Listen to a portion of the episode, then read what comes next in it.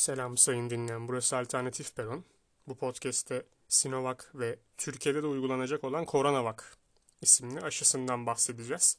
Gerçi aşısı mı değil mi? Şimdi onu konuşalım biraz. Çünkü Yeni Çağ Gazetesi'nden Tolga Şahin'in haberine göre Sinovac'ın sitesine Türkiye'den girişler yasaklandı ki ben de şu an girdiğimde giremiyorum yani. 403 error veriyor.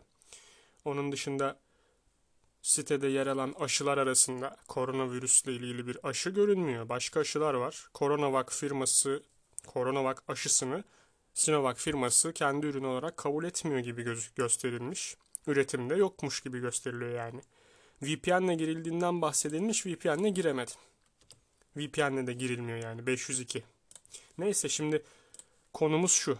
Burak Turna'nın Twitter'da yazdığı bir bilgisel var. Bundan bahsedeceğim şimdi.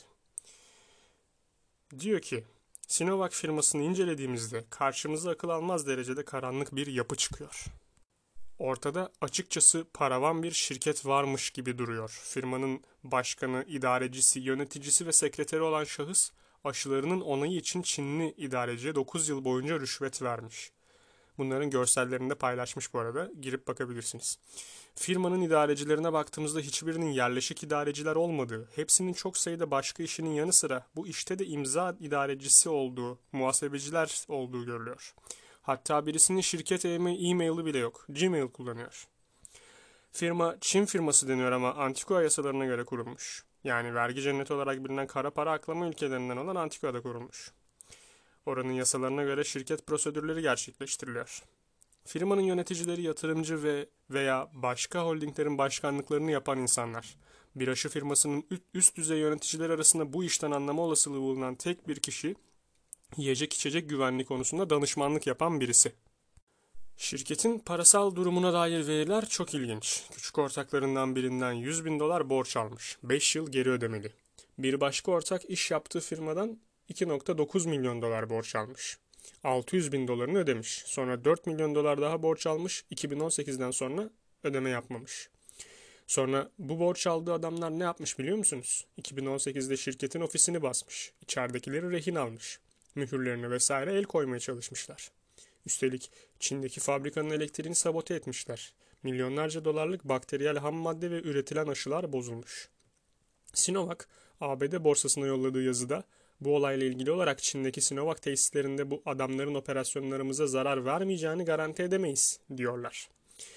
2018'de şirketin idarecilerinin seçimi konusunda ciddi bir sorun olmuş. İlgili konu Karayipler Mahkemesi'ne götürülmüş. Yani firmanın aslında Çinli değil, Karayip firması olduğunun kanıtı bunlar. Yine fotoğrafları koymuş Burak Turna. Ve bomba haber geliyor diyor. Paravan Karayipler şirketi olan Sinovac'ın ortakları arasında JP Morgan ve Citibank var. Bu da mahkeme kayıtlarında ortaya çıkmış. Bu arada firma ABD borsasına verdiği bilgide açıkça Sino BioWay firması ile olan kavgalarının detayını vermiş. Ve aynen şunu söylüyor. Bu adamların bizim çalışmalarımıza zarar vermeye devam etmeyeceğini garanti edemeyiz. Sinovac Hong Kong firması ortaklardan birinin ofisini adres olarak kullanıyor. Yani ofis tutacak parası bile yok. Üstelik burada iş yaptığı adamlar Hong Kong makamlarını sahte evraklar vererek sahtekarlık yapmışlar ve kendilerini yönetici gibi göstermişler. Bunun davası devam ediyor diye belirtmiş Burak Turna. Şimdi ise işin en korkunç yanı geliyor. Firma klinik denemelerini ne neydi belirsiz üçüncü parti Çinli firmalara yaptırıyor ve klinik deneyler üzerinde hiçbir kontrolümüz yok. Bu firmalar istenen standartlarda deney de yapmayabilir diyor. Ve belki de en önemlisi daha önce ürettikleri aşıların geliştirme ve izin alma deney süreçlerinin ne kadar sürdüğünü anlatmışlar. Aşıların geliştirilme ve onay alma süreleri 10 yıl, 5,5 yıl, 4,5 yıl, 8 yıl ve biz şu anda 6 aylık bir sıvıyı 80 milyona yapmaya kalkıyoruz.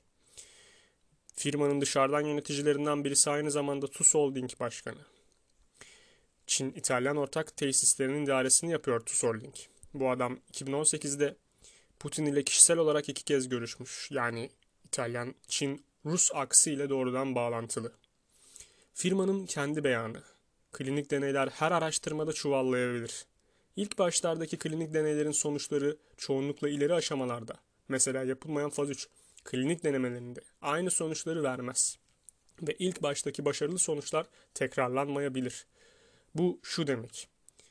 Şu an yapılan enjeksiyonların 3. parti firmalara yaptırılmış klinik deneylerinden elde edilen sonuçlar hiçbir şekilde güvenilir değil.